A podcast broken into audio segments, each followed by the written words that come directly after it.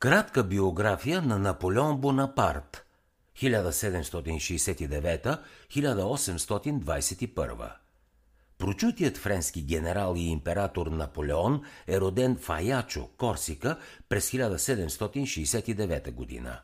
Цялото му име е Наполеон Бонапарт.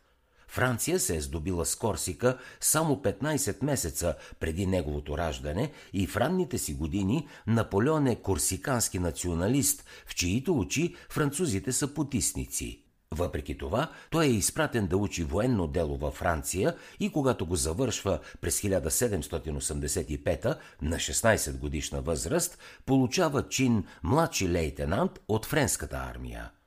Четири години по-късно избухва Френската революция и новите френски управници се замесват във войни с няколко чужди сили. Първата възможност да се отличи Наполеон получава през 1793 при обсадата на Тулон, в която французите си възвръщат града от англичаните. Там той оглавява артилерията. По това време той вече се е отказал от корсиканските си националистически идеи и се смята за французин. За проявите си при Тулон е повишен в чин бригаден генерал, а през 1796 му е възложено да командва френската армия в Италия. Там през 1796-97 постига нечувани победи и се завръща в Париж като герой. През 1798 Наполеон оглавява френското нашествие в Египет. Този поход се оказва катастрофален – Наполеоновите войски се радват на успехи, но английската флота под ръководството на лорд Нелсън разбива френската и през 1799 Наполеон изоставя войските си в Египет и се завръща във Франция. Там открива, че народът го е запомнил повече с подвизите му в Италия, отколкото с провала на експедицията в Египет – Наполеон използва това и месец след завръщането си участва в преврат заедно с абата Сиес и други лица. Превратът довежда на власт ново правителство, в което Наполеон заема длъжността първи консул. Макар, че има нова, уж по-добра конституция, одобрена с народен плебисцит, тя е само параван за военната диктатура на Наполеон, който скоро взима връх над останалите превратаджии. Като властник Наполеон израства невероятно бързо.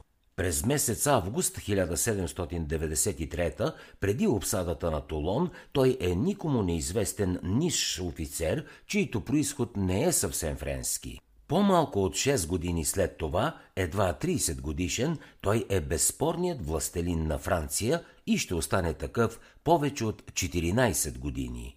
Докато е на власт, Наполеон въвежда важни преобразования във френската администрация и в правната система.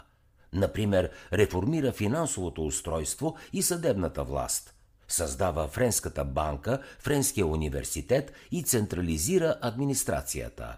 Макар всяка една от тези промени да има своето значение, в някои случаи трайно за самата Франция, те не дават отражение върху външния свят. Ала една от неговите реформи ще се отрази далеч отвъд границите на Франция. Става дума за създадения от него Френски граждански кодекс, прочутия Наполеонов кодекс. В много отношения той олицетворява идеалите на Френската революция. Например, според него не може да има привилегии поради происхода и всички граждани са равни пред закона – Наред с това, кодексът е толкова близък до старите френски закони и нрави, че не се приема от френския народ и от професионалните юристи. Но общо взето той е умерен, добре съставен, написан е стегнато и с изключителна яснота. Ето защо не само има дълъг живот във Франция, но е възприят с някои местни видоизменения и в много други страни. Наполеон Бонапарт неотстъпно е следвал линията, че е защитник на революцията. Независимо от това, през 1804 година той се обявява за император на Франция. На всичкото отгоре възкачва трима от братята си на троновете на други европейски държави. За да чуете още резюмета на световни бестселери, свалете си приложението Бързи книги безплатно още сега.